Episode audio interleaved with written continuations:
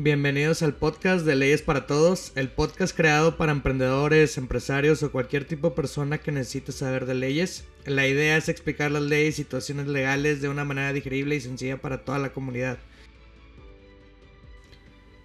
¿Qué onda, raza? ¿Cómo están? Bienvenidos al segundo capítulo de Leyes para Todos. Estoy bien emocionado de iniciar este capítulo porque estoy impresionado con el recibimiento que tuvo el podcast, el primer capítulo. A pesar de que fue la prueba piloto de a ver cómo funcionaba, pero me empecé a dar cuenta que tuve más de 92 reproducciones en menos de 24 horas. Y creo que eso es muy buen camino. Muchas gracias a todos los que me escucharon. Trataré de hacer los episodios de una manera mucho más sencilla y digerible y no como si estuviera leyendo un papel o un libro o algo por el estilo. El tema de hoy que vamos a iniciar es ¿qué es el SAT? El SAT, rápido. Es el diablo, se acabó el podcast. No, hombre, no es cierto. Siento que ahorita hay muchas dudas. El día de ayer me junté con unas amistades en una carne asada y estuvimos hablando. Y surgieron un chorro de dudas de que qué era el SAT y obviamente todas se las preguntaban al abogado. Yo tuve la fortuna, si así lo quiero llamar, de haber trabajado en el SAT por un tiempo. Y ahí aprendí todo lo que los libros no te enseñan o bien la práctica no te enseña hasta que estás dentro de la membrana de todo este sistema administrativo. Y los vamos a responder así bien sencillo, tal cual como preguntas que me suscitaron el día de ayer y se las voy a exponer a ustedes. Quiero dejar claro algo. Yo no me considero un abogado fiscalista. Sí he peleado contra el SAT, sí he demandado al SAT, sí he ganado juicios. Pero no es mi área de expertise. Mi área de expertise es corporativo y propiedad intelectual. Sin embargo, hay preguntas tan sencillas que yo creo que cualquier persona que se haya visto involucrado con el SAT puede responder. Entonces, pues vamos a iniciar esto. Yo creo que lo mejor es hacer preguntas básicas. No voy a profundizar como he venido diciendo durante este tiempo. Sin embargo, sí son preguntas que la gente se hace o le suscitan o hacen que odien al SAT. Pero voy a ser bien sincero, el SAT no es tan malo como todos piensan, pero sí hay que tenerle miedo porque tiene dientes. Pero bueno, para no tirar más rollo, ¿qué es el SAT? El SAT es el Servicio de Administración Tributaria, es el encargado de cobrar, vamos a llamarlo el dinero del gobierno que vienen siendo los impuestos. Y básicamente él se encarga de recolectarlos, de cobrarlos, de decir y qué no es y bla bla bla bla. El SAT depende directamente de la Secretaría de Hacienda, sin embargo es un órgano totalmente autónomo y tiene sus propios lineamientos. El SAT se encuentra relacionado con un chorro de leyes y un chorro de códigos, pero pues los básicos es el Código Fiscal de la Federación, la Ley del Impuesto sobre la Renta y la Ley del Impuesto al Valor Agregado.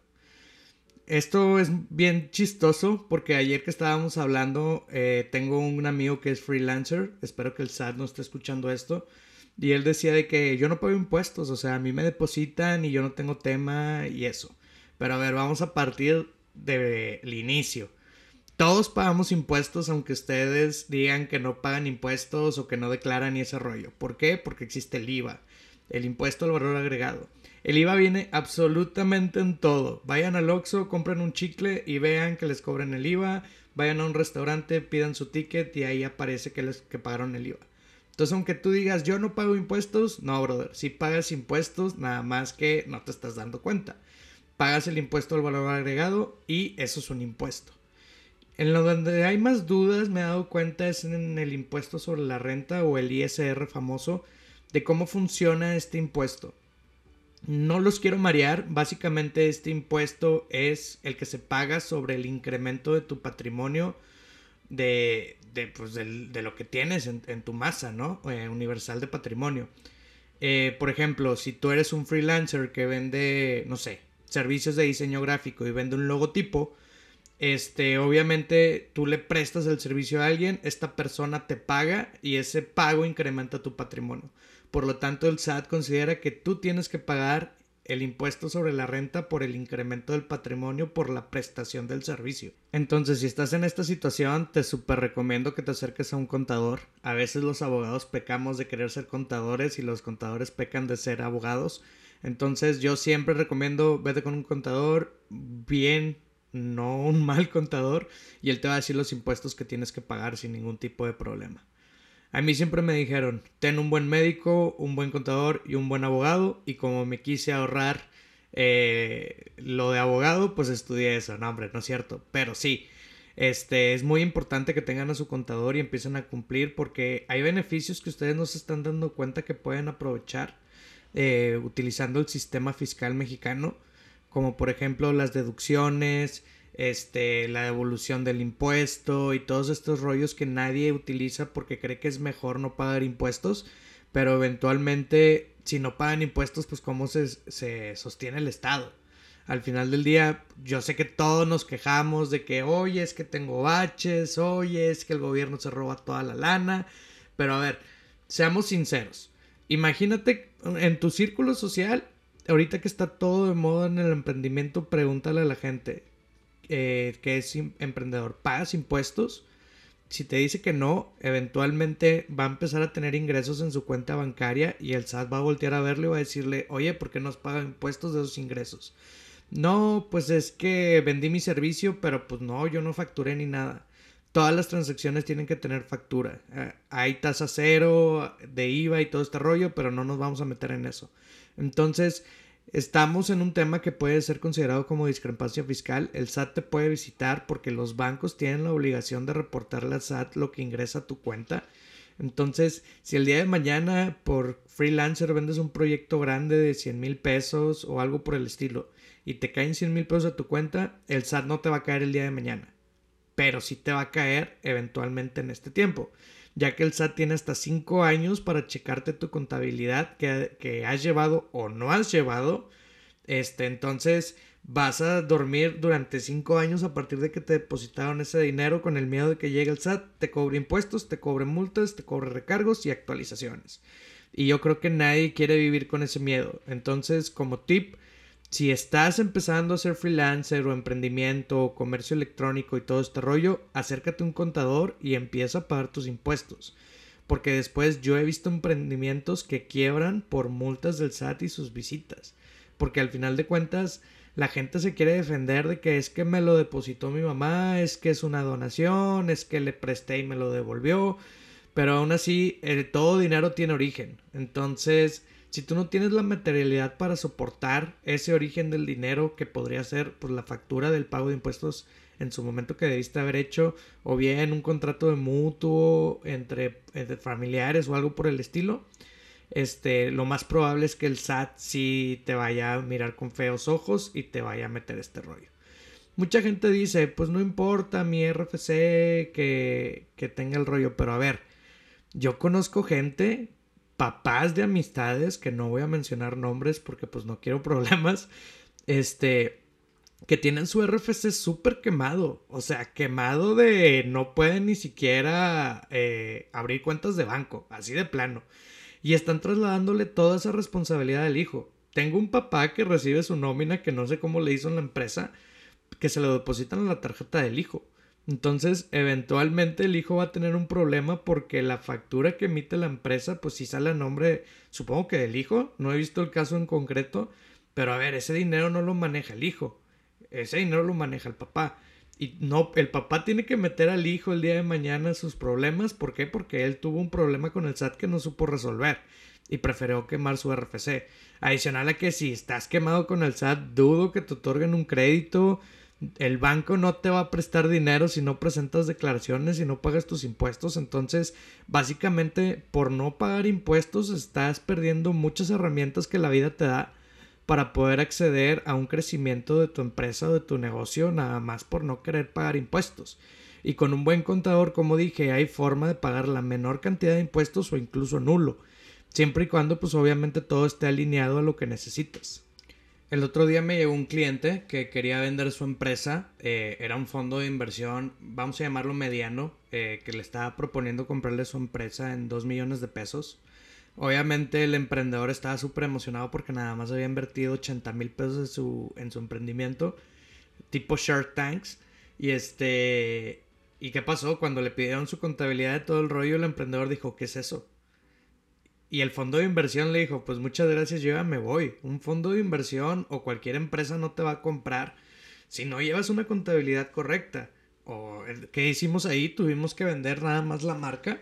sin empresa ni nada por el estilo, y obviamente esa evaluación de 2 millones de pesos por todo el sistema que estaba llevando se transformó en una evaluación de 300 mil pesos. Y obviamente el emprendedor lo aceptó y dijo, con esos 300 mil pesos mejor inicio desde cero bien y ya después vendo una empresa mucho más grande. Pero ahí es donde te das cuenta que de 2 millones se bajó a 300 solo por no llevar correctamente su contabilidad y por no presentar declaraciones. Al final de cuentas nada más se le vendió la marca a la empresa, y ahí es donde se le fue 1.700.000 pesos nada más por algo tan sencillo. Entonces les voy a ser bien honestos, acérquense a un contador, manéjenle su modelo de negocio y que el contador los asesore correctamente. Otra experiencia que tuve fue que hace poquito también, bueno, no hace poquito, hace como 4 meses, se acercó un emprendedor conmigo y me dijo, oye, es que quiero abrir mi tienda en línea y quiero hacer mis términos y condiciones. Y le dije, sí, está bien, yo te los hago. Platicando con el emprendedor le dije, oye, nada más por pura curiosidad, pues vas a emitir factura, quiero pensar. Y él me dijo, sí, sin problema. Para no hacerte el cuento largo, pues regularmente yo pido toda la documentación del emprendedor. Y cuando me manda su constancia de situación fiscal, que es la hojita donde viene cómo estás tributando, venía que tributaba bajo RIF.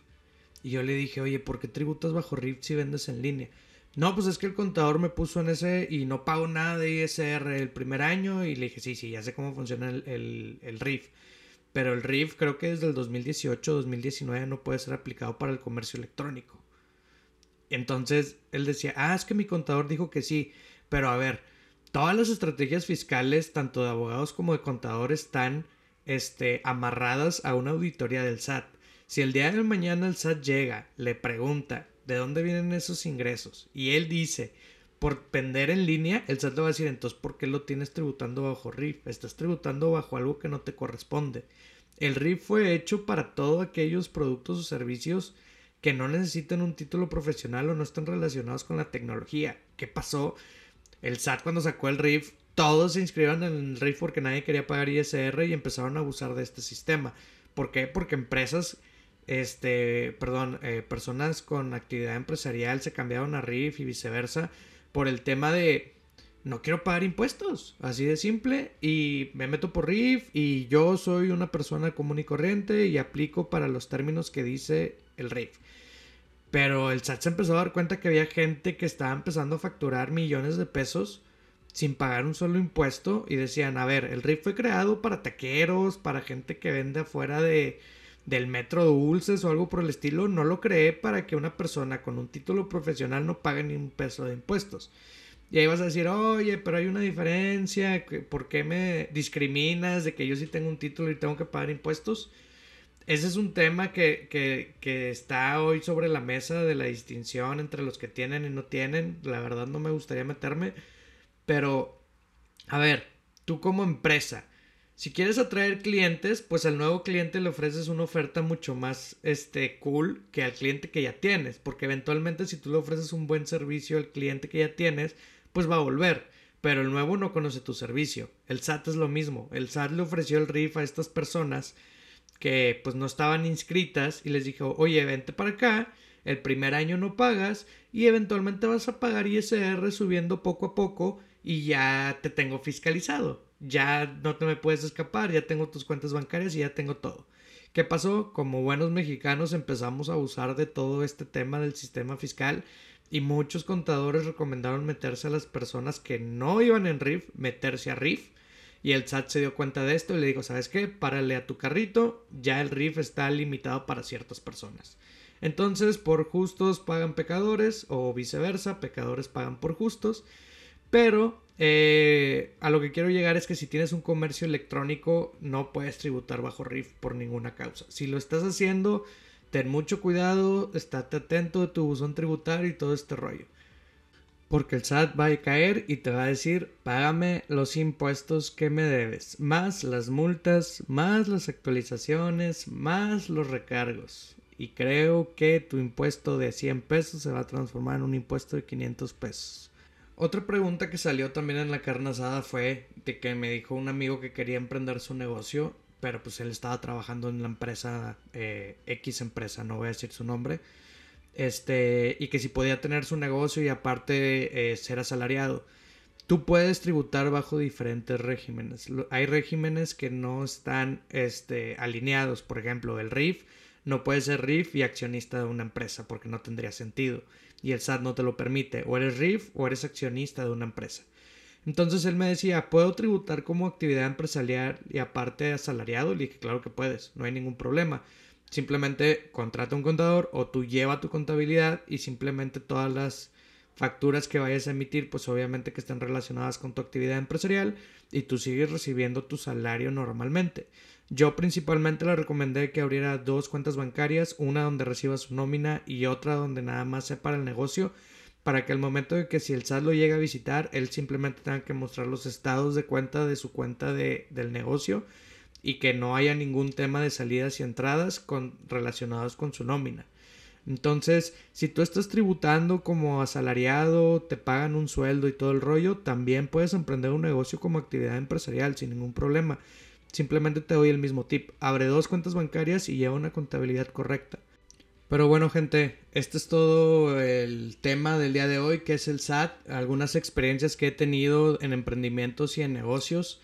Eventualmente el SAT nos permite sacar un chorro de temas relacionados, pero creo que era importante primero meter ciertas experiencias o ciertas situaciones que suscitan día a día y puede que tú estés involucrado en esta situación y sea lo más importante saber que estás en esta situación y qué puedes hacer. Ya tenemos correíto para que hagan llegar sus preguntas, es contacto@leyesparatodos.com.